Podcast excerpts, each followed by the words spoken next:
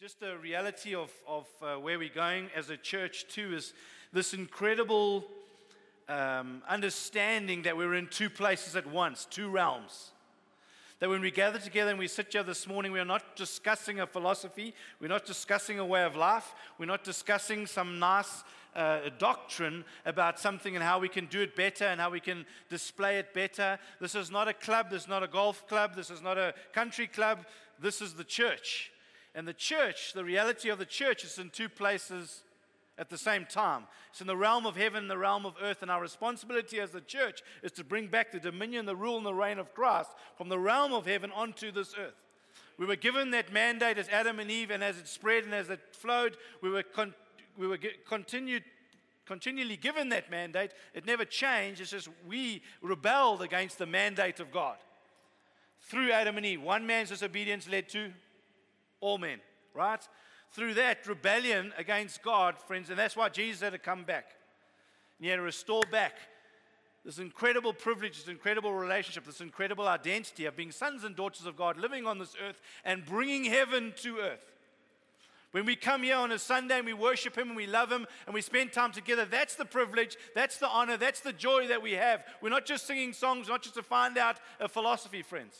We're not just trying to find out and get 100% on our test mark for the kingdom of God and what the principles are so we can learn and know exactly how to apply the formula so that we can do it right. Because at the end of the day, friends, what you get is a church that has a kingdom without a king. And that, my friends, is pointless.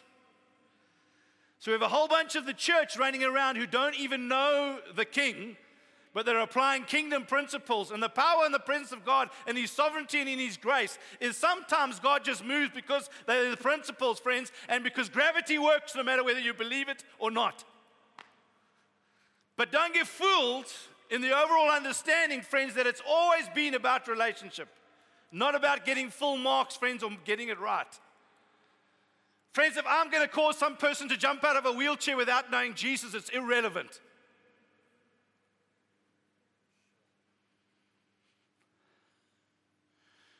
Very quiet in this Presbyterian church.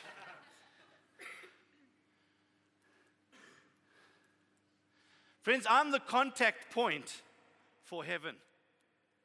When you encounter my life, you must encounter heaven. Not a miracle, heaven. It's no good me you jumping out of a wheelchair, friends, but ending up in hell.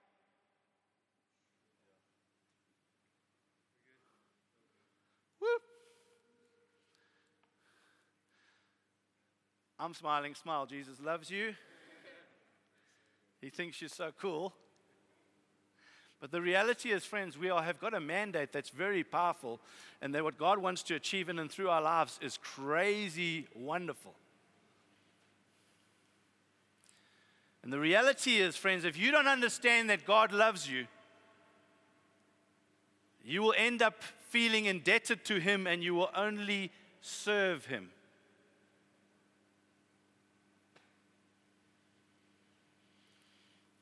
But when you understand that God loves you and He chose you first, friends, you will understand that you have a relationship with Him, that you're His son, and you'll want to partner with Him. There's far too much of the church wanting to serve God instead of partnering with Him because they don't know Him. I no longer call you slaves. I don't want you to go about and do. I want you to partner with me as sons and daughters. I want you to grow and develop my family. My design for you on this earth was that we would build my house, a place where you and I could have fellowship, where we could dance, where we could rejoice, where we could be together, where I would be your God and you would be my people. Amen.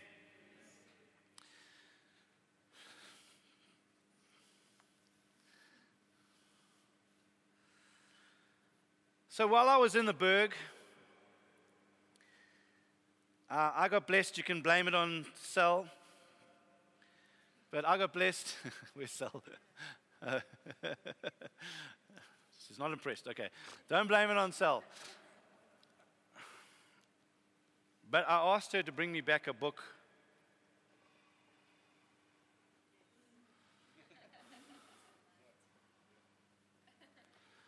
Asked her to bring me back a book um, because I really wanted to hear what he had to say. It's a book by Kris Vallotton. It's called uh, uh, Wealth, Riches, and Prosperity, or what? Um, or Poverty, or I even can't remember. Well, I mean, I've got the book, but and I read the book, and it, it has really challenged my life. It's wrecked my life. It's turned my life a little bit upside down. I've been stretched beyond. And uh, what it has done is make me begin to dig again into the, to the Bible and begin to um, find out some things that God speaks about wealth and riches and finances. Because believe it or not, I know this is a shocking thing, but believe it or not, 95% of everybody that I meet, I have to counsel on finances. I know that sounds strange. I know there's so many other things that could be counseled on, but uh, finances is actually the number one. And I thought it would be good for us just to talk about it, have a look at it, and, uh, and maybe just uh, walk a journey through it. You know, there's over two and a half thousand scriptures on wealth, finances, riches in the Bible, more than any other topic. Do you know that Jesus talked about wealth, riches, and finance more than any other topic? Isn't that amazing? That when we sit in church, even right now, as I'm saying this topic, doors, Fort Knox is kicking into gear. Um, I've taken up the offering. You can relax. There's no pressure. Um, I just feel that because it's so important and it does, it's very much part of our lives every single day. It's speaking to us. It's, that it'll be good to just uh, walk a journey through with it, have a look at the things, wrestle with some things that the Bible says, principles that the Bible says, versus not what some book says, not what uh, Mr. Buffett says or what uh, Bill Gates says or anyone else says, but what the Bible says. Amen? We have the privilege today of having this amazing thing called the internet. And when you have an amazing thing called the internet, it means everybody gets an opinion. And then everybody thinks their opinion counts. Sadly, there are a lot of twits on tw- Twitter. I mean, there's a lot of tweets on Twitter. The reality is, nobody's opinion counts and doesn't count that much. This opinion counts. And if we build our lives on that opinion, we can see what God's wanting to do. Amen. And, and trust Him for. And one of the things with finances um, and this is not a financial seminar, so please, this is just, uh, I'm just trying to introduce something, is that um, a large number of people still do not even have a budget. So they do not even know where their money is going every single month. Let me ask you this simply. If you were going to build a 5 million rand home here today, would you just invite some guy with a bucky and some tools in the back of it, and you just rock up and you would just go, um, I kind of want sort of, uh, kind of like that big thing over here, and um, and uh, and the entrance door somewhere over here, and uh, and just you know that nice place with flowers that. Your atrium, that's it, what it's called, and uh, and then you just like have the oak sleeping somewhere on this part of the house. But we do that with our finances. We just kind of go, listen, we've got finances, let's try and make our way. And then, Lord, we, we seem to have stumbled and haven't made our way, so don't you want to come and just pour out your blessing? just fix everything. I knew it. I knew it, didn't, knew it didn't work. I tried that. Okay, now that I've ruffled feathers, let me go back to the word. One of the mistakes, one of the big mistakes that we do make in the church and it's because of wrong teaching and stuff that's happened is that we equate uh, spirituality with money and wealth. So, like, we, we, we kind of join the two. That, that's, that's, that, that's an error in terms of uh, the, the gospel. It's a great deception that any of our lives could be measured spiritually by what we own or how much money we have or our income, etc. But don't throw the baby out with the bathwater. Paul, 1 Corinthians 15, said that first the natural, then the spiritual. And there's some things in the natural that express the spiritual. Are You with me? Um, Proverbs 10 22, if you want to just, uh, if you've got your. How many have got Bibles here this morning, just by the way? Got Bibles? It's very important. Amen. To have a Bible. It's like going to the golf course without golf clubs. Right? Amen. Please bring your Bibles. It's really important because we can, we can look at Scripture. But Proverbs chapter 10, verse 22, it says, The Lord makes rich and adds no sorrow to it. It's a beautiful scripture. Whenever blessing and increase is a result of pursuing something else, it is blessed and has no sorrow. Whenever blessing is a result of pursuing blessing, it always costs.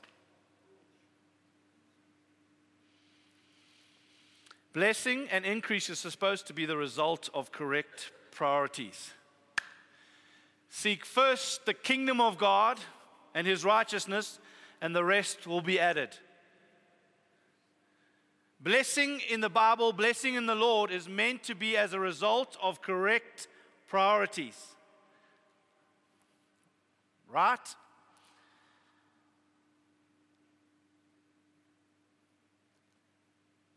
In Proverbs, basically in Proverbs, there are two concepts, and they are held in tension with one another. The first one is that wisdom is to be pursued instead of wealth. Look at all those scriptures, and all you're getting get wisdom. Wisdom is to be p- pursued instead of wealth. That's the one concept. And then the other concept is those who pursue wisdom become wealthy. and you've got to hold those two in tension in the Bible. See, as long as you maintain the core value of the kingdom, then blessing can increase and it will not come with any sorrow. There are basically three foundations that we build upon in this life there is the religious foundation, there is the kingdom foundation. When we talk about the religious foundation, we're talking about the religious system. When we talk about the kingdom, we're talking about the kingdom of God. And then there is also the political foundation or political system. Your religious foundation is where God has given value, but there's no relationship. He's not given any power, any ability to move or to operate. He's just given value in the central. So he, he's the central guy, but there's no relationship. In the kingdom, let me do the kingdom last. Then you've got the political system, which is kind of humanism let's put it this way simply where man is Lord. So, in the political system or humanism, man is Lord. In the religious system, God has given value, but there's no connect. So, it's a system where it's just simply performance. And then you've got the kingdom of God. And in the kingdom of God, central to the foundation of the kingdom of God is that Jesus is Lord. Yoo-hoo! That's the central foundation, friends, those are the three foundations on which you build. Our understanding of Jesus as Lord has been so corrupted, so misunderstood, so messed up in, time, in terms of the church that often what we build upon is, is this foundation or that foundation without realizing it. How many know that when we got born again, how many have you ever heard this? How many have ever heard this? That no, um, you just when you get born again, just accept Jesus as your Savior, and then let it, you can grow into Him being your Lord. When you had that? See, the millennials are going, huh? No, I don't understand that. See, the older folks going, yeah, no, I remember that. That was true. It was like. How many believe this? How many believe that you can be saved but not be a disciple of God?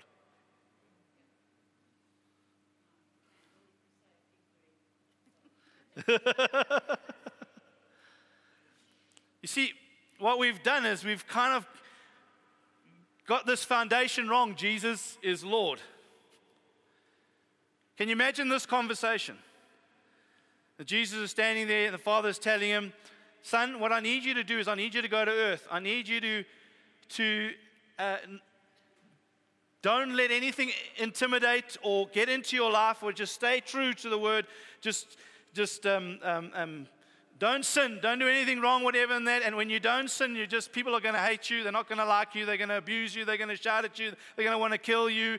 And um, but just keep loving them and, uh, and just, uh, just journeying, whatever, and just showing who I am and displaying my nature, my character, all of that, whatever. And then they're going to get so angry with you because you're so pure and so holy and you're not doing anything wrong.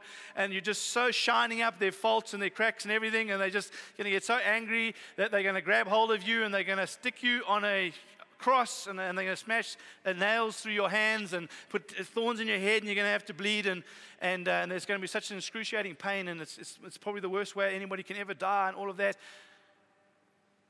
um, but I need you to do that, son, because um, I need a way to get these people saved. Imagine Jesus' response. Sorry? a way? If you think Jesus goes through all of this process, there are many ways to get to God. I will just do this for you so that there is a way. I want to tell you today no way. Jose. Jesus is the way, the truth, and the life.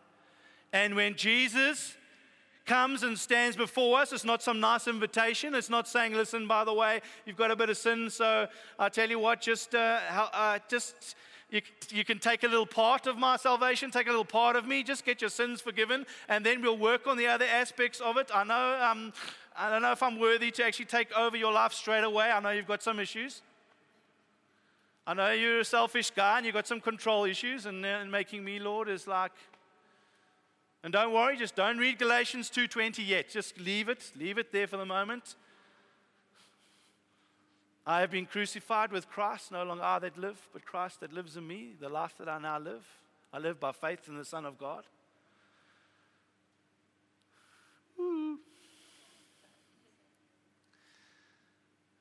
You can't have him as Savior and not Lord. He's Lord, right? You cannot be saved and not be a disciple. Now, I know that we're saved through Jesus Christ and his blood, friends. So I'm not saying one causes the other. What I'm saying is, I'm not saying flowers cause spring, but I'm, I am saying you can't have spring without flowers. When you get born again, and you surrender and you give your life to God and He becomes your Lord, you become a disciple. Because your life becomes surrendered to Him. Jesus didn't come just to clean a little, clean you up a little bit and kind of fix and repair some broken vessel. Friends, you and I were broken. He came and He gave us a completely new vessel. He didn't just repair, He made us brand new. And this brand new vessel has a whole new modus operandi, hard drive uh, way of thinking, operating, doing. Everything has changed. When we come and we build on this foundation, friends, everything that we do bows to his lordship and to his rule and reign, right? Now, this is important because my training financially, friends, a lot of it does not line up with this.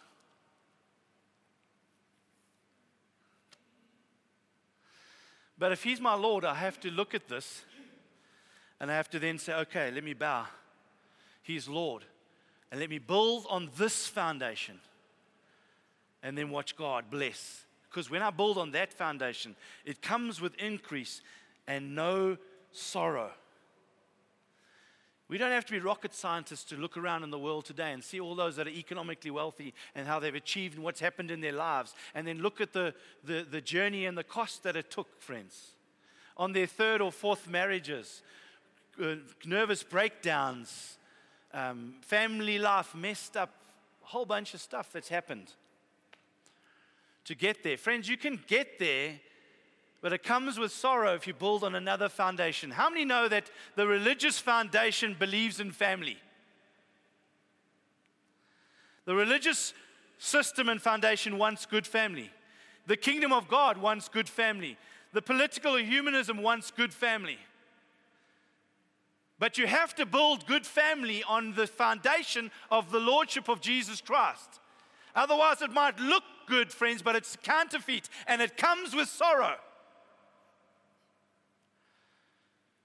That's why we've got the millennials today. Oh, this is naughty. The we've got the millennials today going and looking in the Bible and they're having a look and they're going, I'm just trying to find out, bringing up kids here, family, um, where's this timeout thing?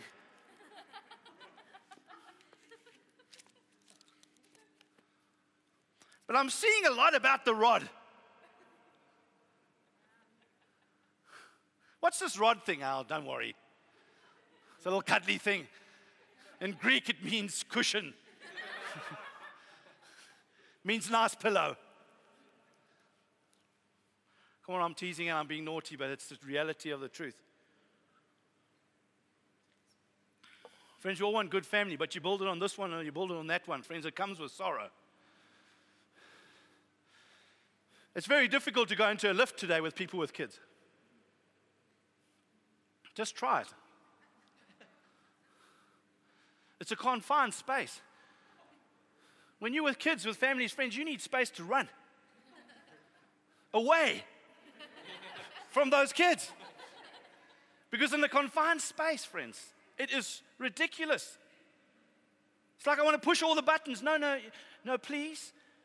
It's a lift. I can't give you time out. I don't know where to give you time out. Just, just calm down and don't push all the buttons. No, don't push all the buttons. See all these people?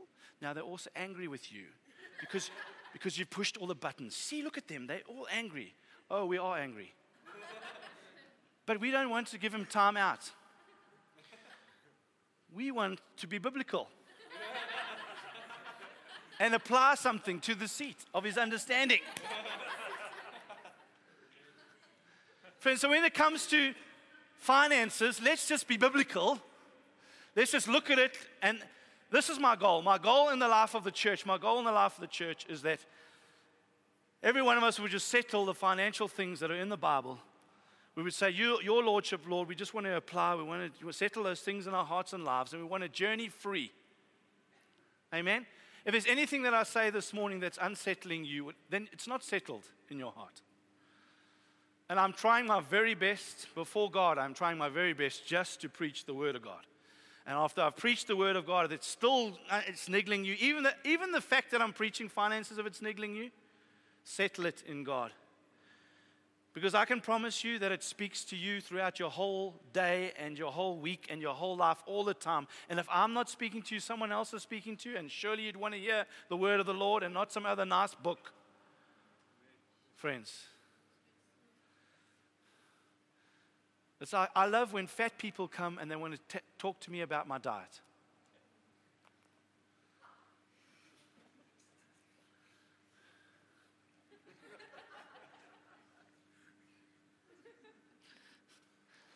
Let me not go there.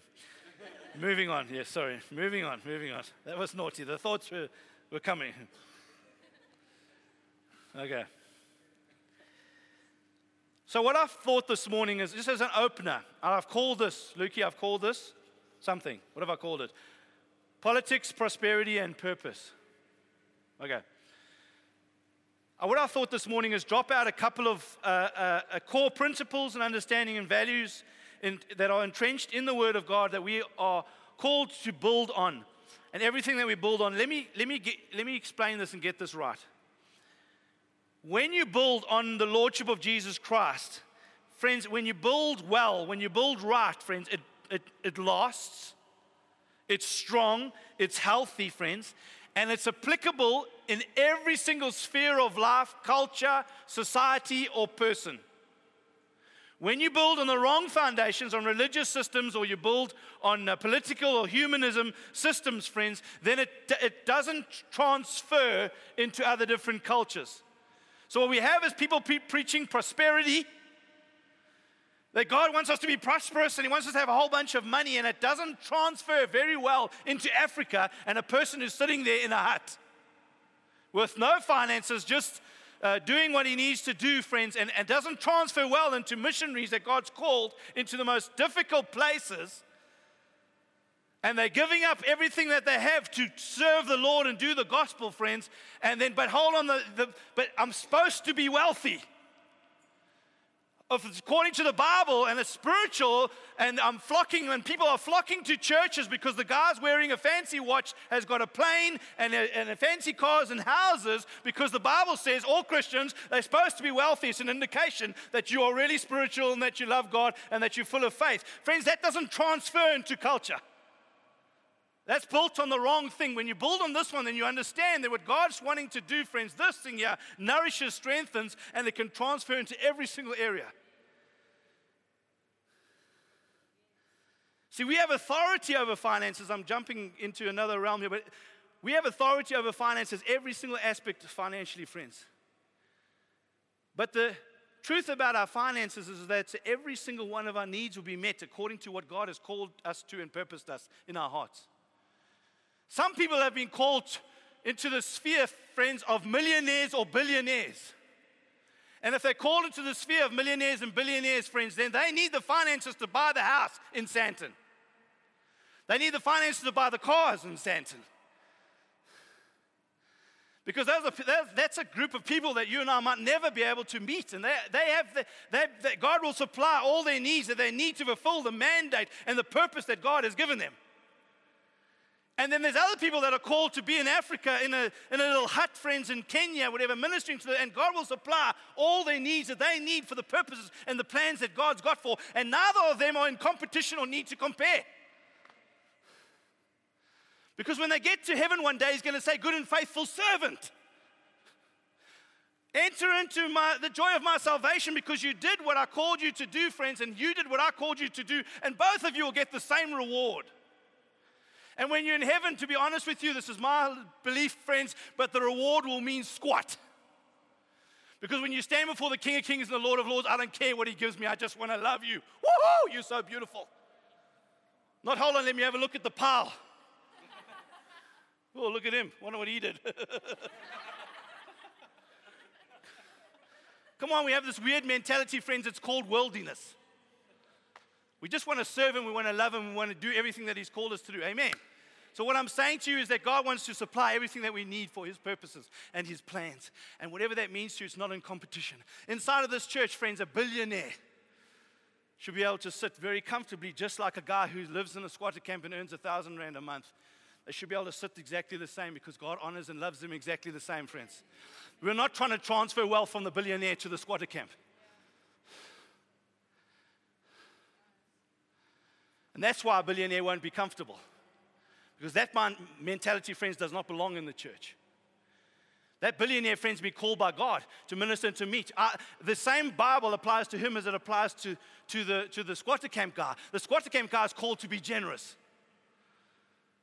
and to love people and to bless and to, and to be used by God and whatever God says to them to do, to do just as much as that guy is, friends. We're not trying to transfer wealth and get everybody, friends, we, there's no needy one among them because they're trusting the Lord. My God shall supply all of my needs. Not Jim the billionaire. But my God will supply all of my needs according to his riches and glory, not Jim's wealth, right? When you understand this, friends, you understand the kingdom of God. We're all operating and doing what God's called us to do, and He's going to provide everything that we need for, for godliness and for, for life in what we've called to do to fulfill the mandate, the purpose, and the plan. Amen. And if you're not there, you're missing. You, you, you, we miss you. I don't care if you're in the squatter camp, I don't care if you're the billionaire, we miss you. I don't miss the billionaire because I like him to be there because the offerings are quite higher than that week. Come on, who missed the drums this morning? I love the drums. I just, and take nothing away from the team. The team was phenomenal. So I'm not, I'm not elevating the drums. What I'm saying is trying to use an example. I'm trying to say we missed the drums. Some of you might go, I don't really care for the drums. But we did miss them. They're part of the whole team. Friends, we miss you when you're not here. You're part of the team. But life can still carry on and we can still do stuff, and it was wonderful, and we had a worship, beautiful worship, friends. But we do miss you.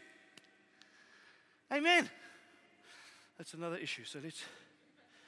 Okay, let's first, let's just deal with the first one very quickly. Let's kill it. Oh, Lord. Okay, go slower. Mouse spitting. Oh, slow down. Slow down. Okay, the first one is God is not scared of wealth. God loves wealth. It actually excites him. Otherwise, man, I don't know why we want to go to heaven. Because, man, that is a crazy wealthy place. The streets are gold, the gates are pearls. Can you imagine the poor oyster that popped that sucker out? That is just, that is just one, it's the, the whole gate. So God is displaying to us lavishness of the kingdom of God, lavishness of heaven, friends. But on earth, he's saying, listen, uh, woo, not so much for you. You did a little bit too much there. You do, no, and he's, sure, no, not really into wealth. God is. Friends, heaven is a delightful place. Why would he want to display something that's inherently evil? That is wonderful. My Bible tells me it's inherently a genuine problem inside of me that's the problem, not the wealth. The love of money is the root of the problem. See, I got to adjust that, but not money. Wealth. Friends, can I tell you this? I'll let you out a little secret. We are never going to get the Great Commission done without money. I'll say it quietly. Hopefully the people listening on the internet can't hear. Friends, we mustn't be nervous about finances. God loves us. He wants to bless us. He's lavished heaven with financial awesomeness and, and wealth and, and riches, and He wants now to bless His people. But inherently, there's a problem in the, the hard drive, the system. The connection there's. So you have to build on this foundation where Jesus is Lord. Got it? I'll just keep saying it over and over. Okay, then the second one, this truth in the Bible. Let's just kill this one very quickly, or not so quickly, or and then I'll probably have to land. The first thing is, I've I talked a little while ago, I forget when it was, whatever. I've talked about the tithe. So I'm I'm not going to now give you a whole expose on the tithe. Please go and look on the website and find where I, where I talked about it. I just want to kill the, the, a few of the little cows, um, bring the farmer back into his meadow, and, uh, and then um, help us understand. So, the big thing with the tithe, friends, is that the bottom line is a lot of people is it's Old Testament, it's under law, and we're now under grace, and we don't have to do it. Right? Question I always ask people when they are fighting against the tithe are you fighting against the tithe because you want to give more? Or are you fighting against the tithe because you want to give less? I have yet to find somebody, please, somebody be the most miraculous, wonderful, supernatural, beautiful person to come to me and say, Grant 10%. I'm fighting against it because it's just so wrong, 10%. I, I, I think it should be 20 or 30%.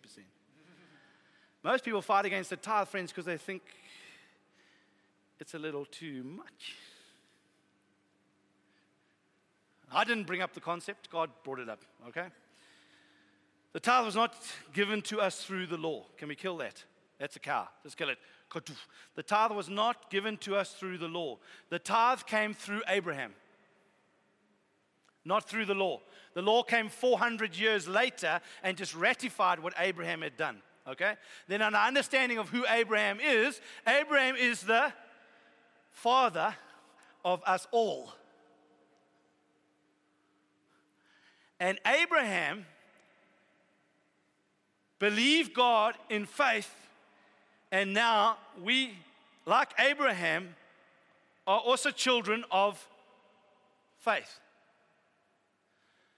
Abraham and Sarah, Abraham was like 100 years old, like everything had gone south and everything was.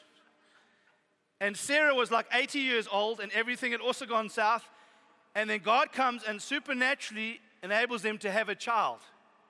And miraculously, they have this incredible miracle of a child, friends. It's a beautiful illustration, understanding, friends, that as the people of God, we had gone south. but there's a miracle that happens that Jesus came that causes us to be born again. And all we've got to do is believe God and step into that in faith. Abraham is the father of faith. It's a faith thing, right? Now, Abraham, friends, in, I think it's John chapter 8, verse around 39, Jesus is busy talking to a whole group of people, and he's uh, telling them that they are of their father, the devil. And they're going, No, no, no, but we are of our father, Abraham. And Jesus says, If you were of your father Abraham, you would do the deeds that your father Abraham did.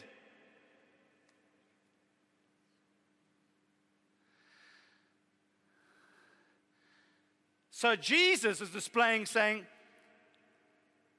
if you are, if you, if Abraham is your father, then your life should display the deeds of what he did.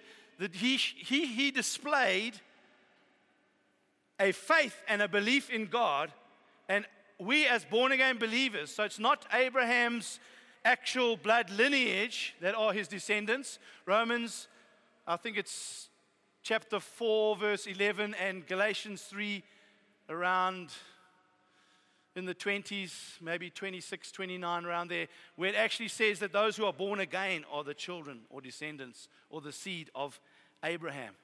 And if we're the seed of Abraham, God says, then we should be following and doing what Abraham did. That's faith and applying faith to the things that we were doing. One of the things that Abraham, one of the things Abraham was doing was Tithing. Abraham tithed to Melchizedek. Genesis 14. Melchizedek in, in Hebrews chapter 7 is a type of Jesus because it says he had no beginning and he had no end.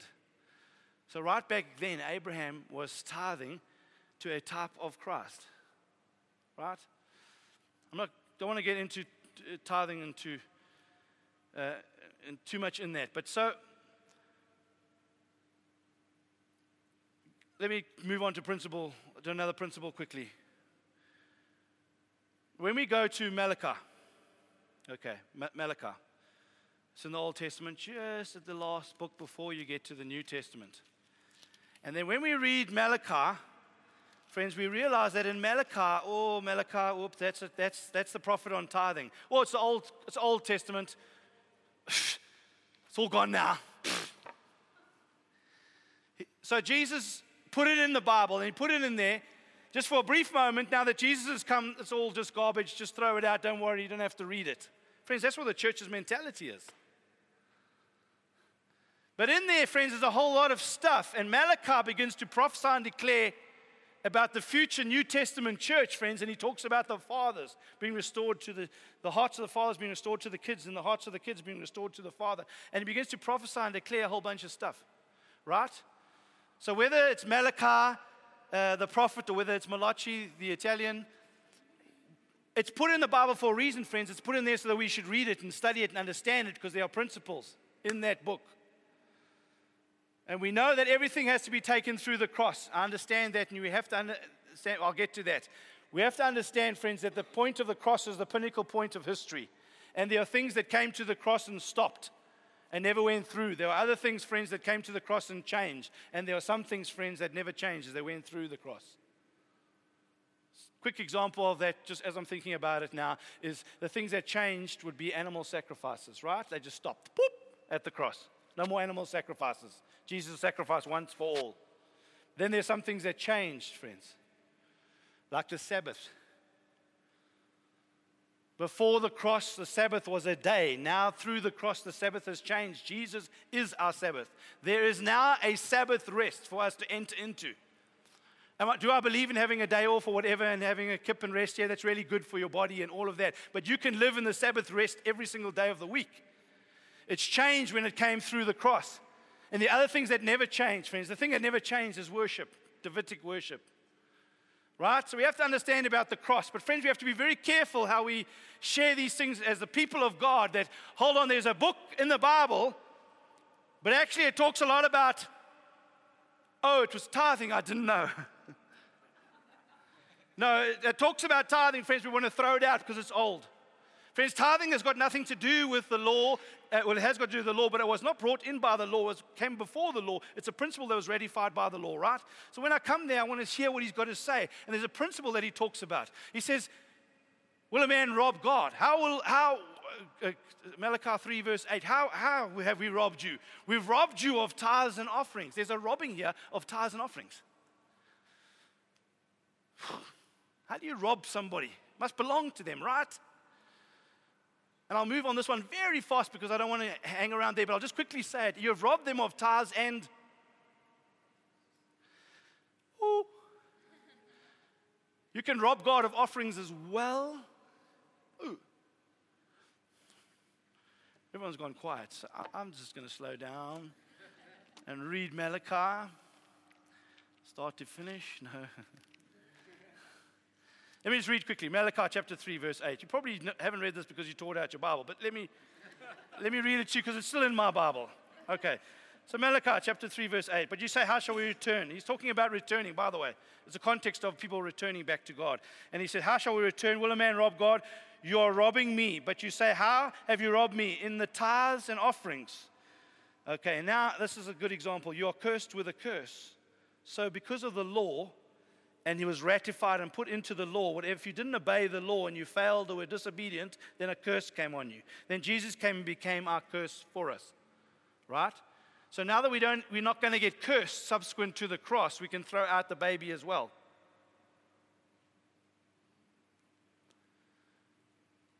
You see, thou shalt not murder. But now that Jesus has come, friends, we'll just kill a couple of people and it's fine. What kind? That, it's just the understanding, friends. I'm just I'm trying to help us here. Um, but you say, How have we robbed you in your tithes and offerings? You're cursed with a curse, for uh, you're, you're robbing me, the whole nation of you. Bring the full tithe into the storehouse, that there may be food in my house, and thereby put me to the test, says the Lord of hosts. If I will not open the windows of heaven for you and pour down for you a blessing until there is no more need. Wow.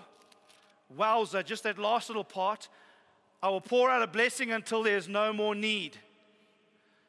Wow, I tithe to the Lord, friends, and give him offerings because I want the windows of heaven to pour out a blessing until there's no more need. It's interesting that tithing, friends, is not a guarantee of me being a billionaire or a millionaire. Tithing is a guarantee of me not having needs. Wow. I'd love to be in a place, friends, where God, and that's what happened to Israel, where God just says you need to come and they brought their tithes and their offerings and they piled it up and there were heap offerings.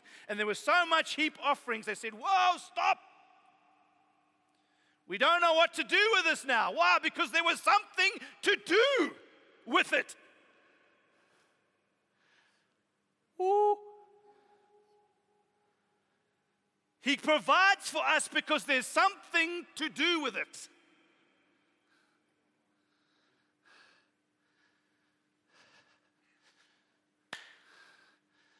He doesn't understand 65.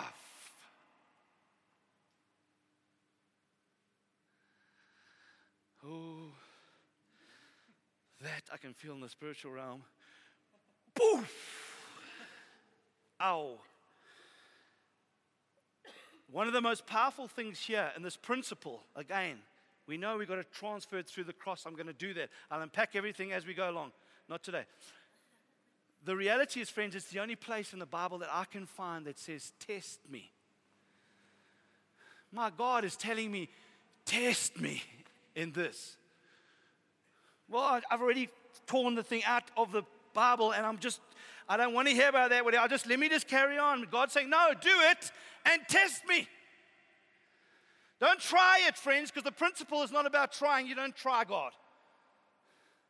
Just inherently, that's not going to happen or work. You don't try Him as Lord. Let me see, I'll give you, give you three hours of my day. Let me see how well you do in those three hours. And maybe I'll give you four hours and maybe six hours and maybe we'll grow. Just let me work on. He's Lord or he's not Lord at all, right? So here he's saying, test me in this, and he's saying, listen, this principle that I and then he uses something very interesting, and I'm landed with this concept. And if we just catch this, and grab hold of this, the concept is simply this. In principle, he's tying something in the natural with something in the spiritual. He's saying, bring your tithes and offerings into the storehouse and see if not the windows of heaven will be opened and pour out a blessing.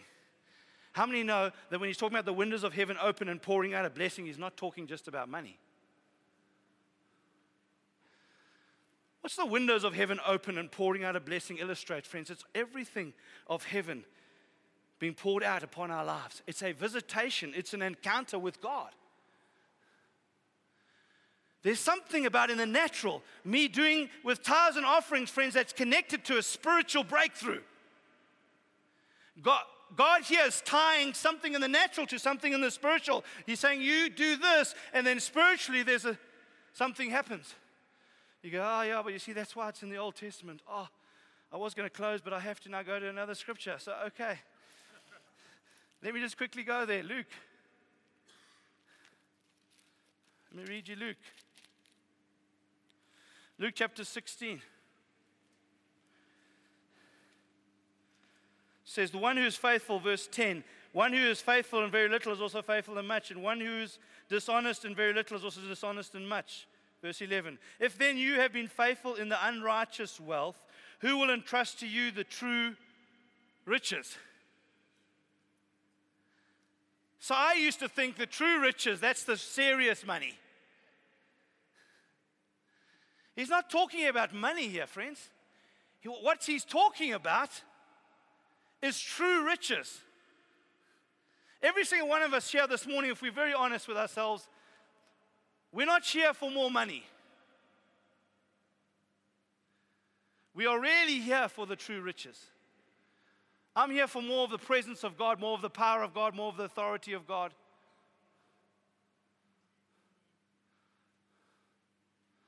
By the way, just as a little quick connection there before I move on, is just to say this. I was saying to someone the other day, and they're talking about, yes, that's so powerful, God, I'm grabbing hold of it.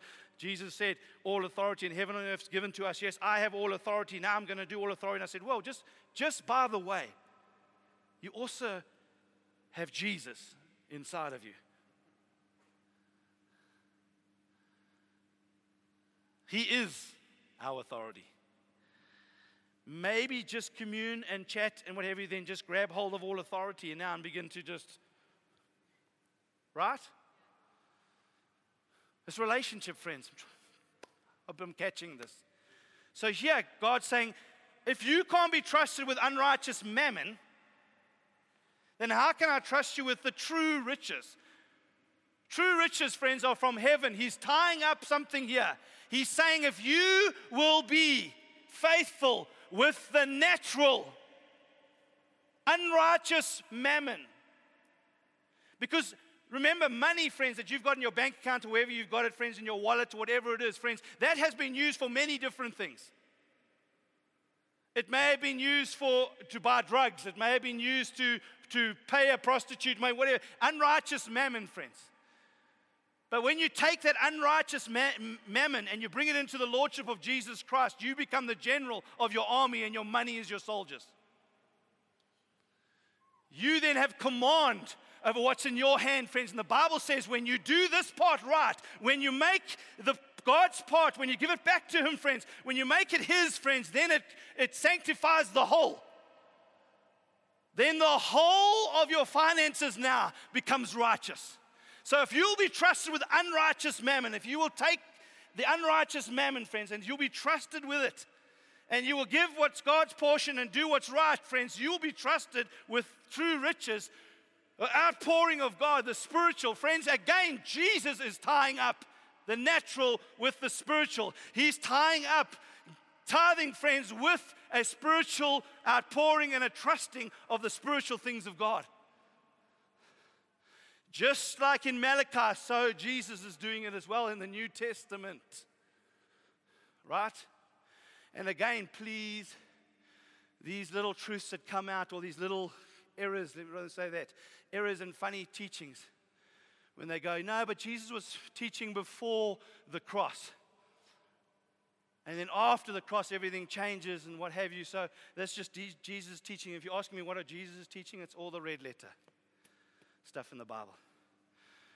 So God said, Listen, I'll tell you what you're going to do, Jesus. Just preach three years and share all of that. And then when you go to the cross, it's going to be irrelevant anyway. Come on.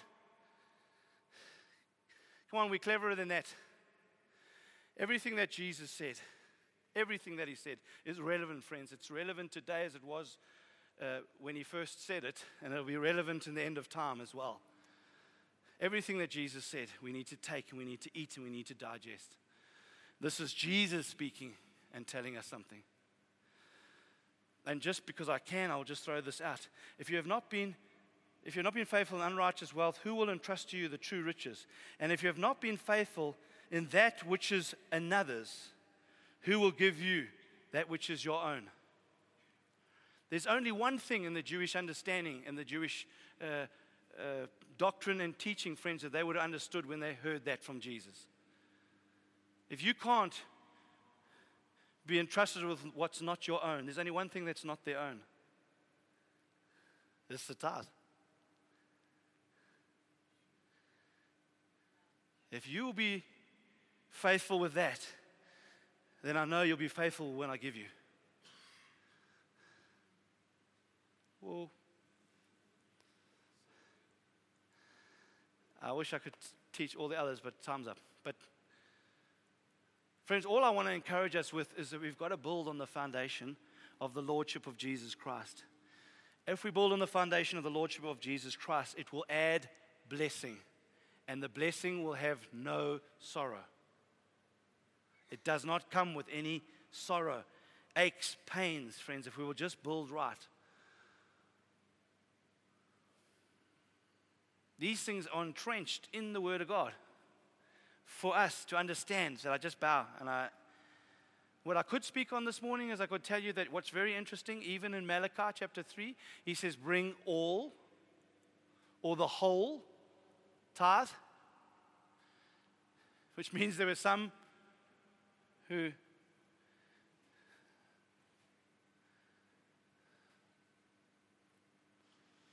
Do you know in, in Luke chapter 18, I forget, I think it's about verse 8, 9, 10, 11, round about there, is the story of the, the um, Pharisee and the tax collector. And he's standing there and he's praying, and the Pharisee's praying, and he says, Thank God I'm not like all these people and like that guy and, and what have you, because I fast twice a week. Interesting. One of his claims to fame and one of his declarations to impress God was, I fast twice a week. And then his next things he said, And I give you all of the tithe. One of the key demonstrations in those days to try and impress God was that I give you all. Right? Matthew 23, Jesus speaking, he says, You tithe on your dill and your cumin, even tithing on your little herbs, but you've forgotten the weightier matters justice and mercy and faithfulness. You should have done these and not neglected those. He was emphasizing again, friends, that they even tithed on their. He didn't say, you know what, by the way, leave your herb garden. It's all right. He was saying you should have done that. Friends, there's something about all. Again, not the philosophy, not the understanding, hold on, God understands me, build on this relationship. You mean build on that relationship? Build on this friendship. What does he say? He says, bring all. That's the right foundation and it will come with no sorrow. Well, this month I can't bring all, I'll bring 8%. I'll just, 2% will be, it sounds good, friends. But it's not built on this foundation, it will add sorrow to you. Can I share this with you? And I've finished and simply say this. Because the tithe belongs to God, you know that you can never keep it.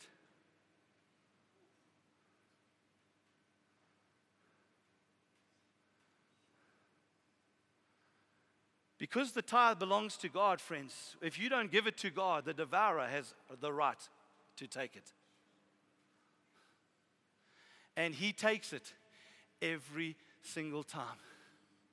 And he's very clever how he takes it.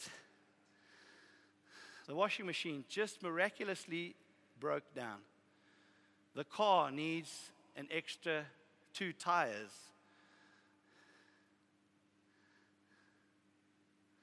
So, ah, I'm New Testament, brother.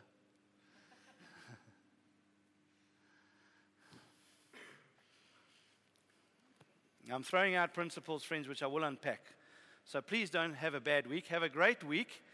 And don't wrestle. You don't have to send any emails. Everything that I've said will be unpacked fully and presented to you in that understanding. I'm throwing out principles here, friends, that we can just challenge our heart and our mind with and say, where are we building? There are three foundations. And which foundation are we building on? Because the one that we build on will determine, friends, how we live. And one, friends, will develop and grow and there will be blessing and there'll be no sorrow. But the other two, friends, it comes at a cost, it comes at a price. And one of those principles, just in that building on the right foundation, is the tithe. Amen. Are we happy? Are we smiling? All good. Shall we stand?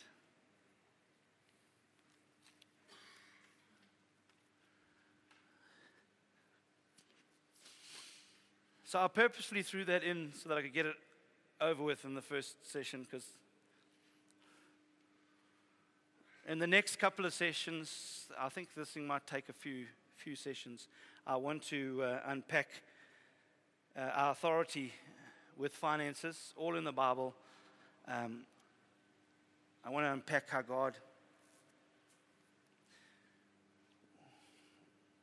is lavish in his generosity and his giving that He believes in us having all the finances that we need, but it has purpose again. So I want to unpack some of those truths.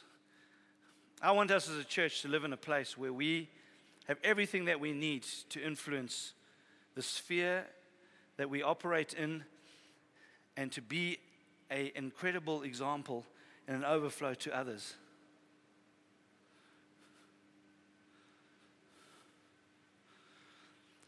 Um, just a reminder ne- next week, um, while I was sitting in the Berg, I got a download of, of our, the vision, the mandate, the values, uh, even a, a flow chart of the church um, and how we operate. So if you're here today and you kind of don't know where you fit or how am I supposed to fit or, or how, what, what does the church look like, what are its different parts, uh, then if you can, come next week and I'm going to unpack that and do that next week. I'm just going to do a, a, a kind of a vision Sunday in September.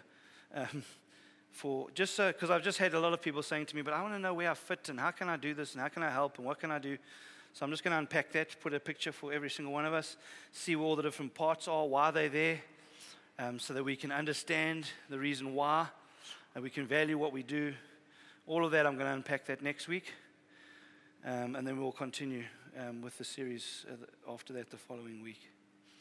But just this morning, um, I've said a lot, and, and just I don't want to just move on quickly uh, from this and go, yeah, okay, sure, thank the Lord, that's over. I actually, I, I, want us just to give God a few moments, just to, just to speak to our hearts, really, that's all. I, I, am not here, friends, to manipulate or to try and control you. Um, honestly, that's, if, any, if that ever happens, that's demonic.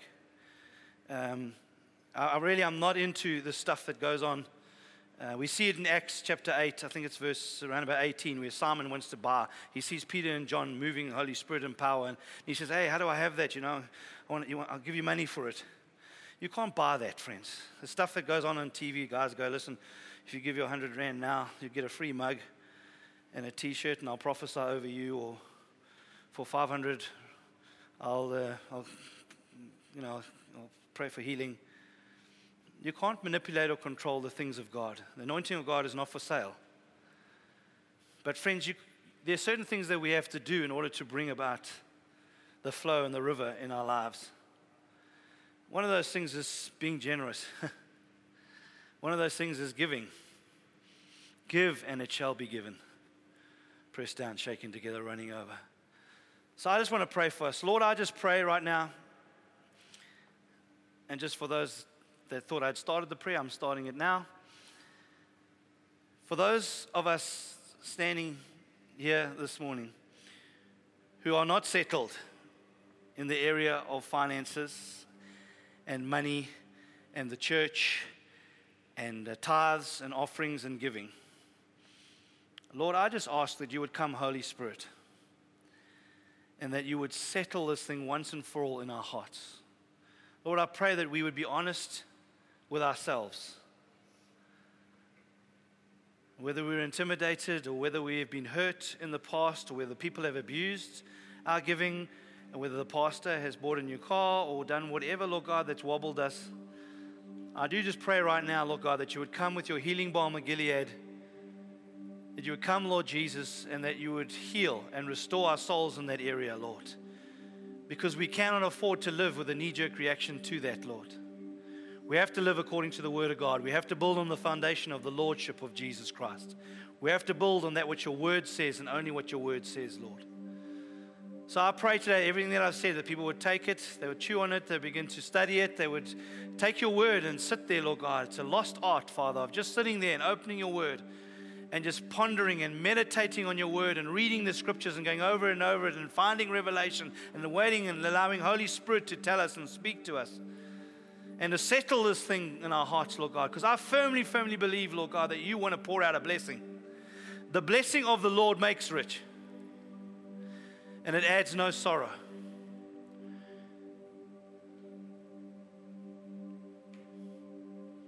Friends, when we learn to do this, we learn that there are two masters. The Bible says there are two masters. You cannot serve God and money. Either you will love the one and hate the other, or you'll be devoted to the one and despise the other straight away he's telling us that money is a master. And you have to decide which is your master, one or the other, but they will be master. I pray today, Lord God, that we would make you Lord of all.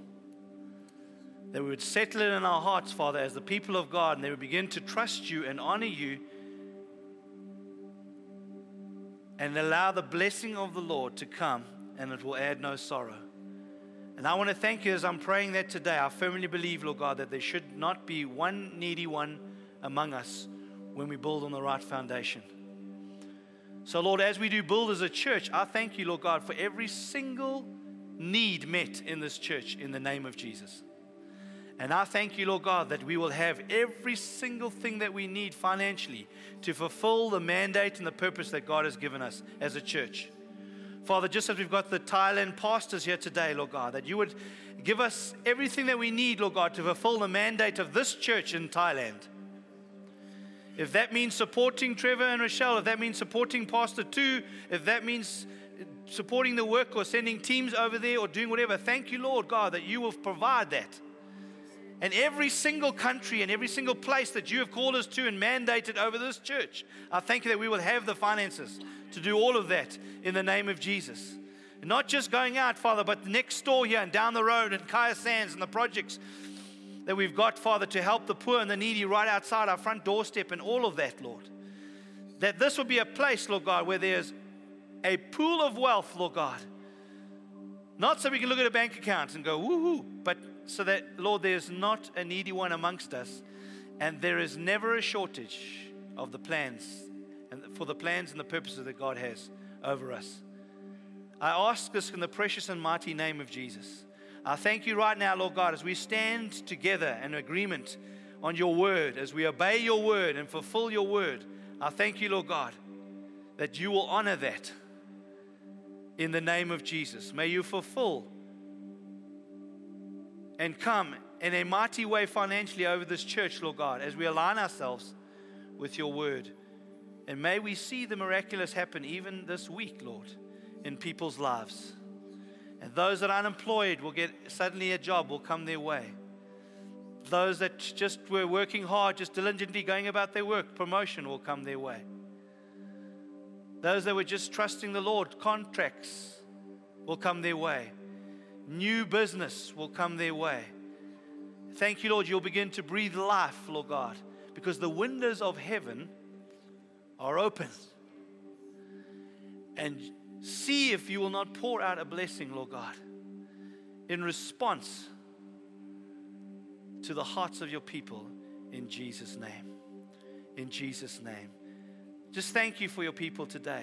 Thank you for your people. If there's anybody here, just before we, we go, if there's anyone here this morning who is just financially taking a lot of strain, please, with respect to everybody, if you can just raise your hand to heaven. Um, nobody looking around. I'm not trying to embarrass anybody. I'm just saying, if you if you're journeying something spiritually, just with your finances right now, where you're battling, where I mean, I was chatting to somebody and they were just telling me how potentially at the end of the month their business could close and all these kinds of things. If you're there right now, just I can feel in the anointing right now. Just lift your hands to God. Lord, I'm not even opening my eyes. I'm just saying, Lord God, that you know the hands that are going up and the people that have lifted their hands right now and that are crying out to you, Lord God. And I'm saying, Father, I'm saying, Lord, let your kingdom come and your will be done. And I'm saying, Lord, let your lordship and your rule and reign come upon every single one of those people with their hands lifted to you, Lord God. And I ask that you would come, Lord, and that you would touch their hearts. And that you would help them in their weakness, Lord God, in the middle of their frailties, Lord God, to begin to trust you, to begin to hand over control on the reins and begin to say, Lord, you said it, I'm going to do it, I'm just going to obey you, and I'm just going to let you do what only you can do, Lord. And I'm going to believe, Father, as they come into line with your Lordship, and Lord, as they begin to trust you, they begin to obey you. I'm thank you, Lord God, that you're going to pour out. Because you said, Test me, and we are testing you today, Lord God. We are saying every single person that comes into line with your Lordship and rule and reign begins to tithe, begins to honor you, begins to give offerings, begins to put themselves in that place, Lord God, right there on the water. I thank you, Father, where the only thing that's going to keep them up is you. I thank you, Lord God, that even as we obey and do you, we're testing you, Father, and saying, Thank you, Lord God, for your outpouring over every single life. And every person that's raised their hand, Father, may they have a turnaround financially in the name of Jesus. A huge turnaround, Father. And I thank you for a turnaround of every single person in this church. They begin to see God's favor. And somebody here who's been waiting for a signature on a contract, waiting for something to come through, I just felt like the Lord say, It's going to happen and I've done it. So look out this week. If you've been waiting for somebody to give you the nod or to sign something or to release something, it's going to happen. Just believe that right now and say, Thank you, Lord God, for that to happen in the name of Jesus. I just thank you for every person here, Lord God. Thank you for their faithfulness. We do have an incredible group of people who are faithful, Lord God, in their giving. And I just thank you for them and I celebrate them, Lord God. And I thank you for all that you're doing in 24 7 in Jesus.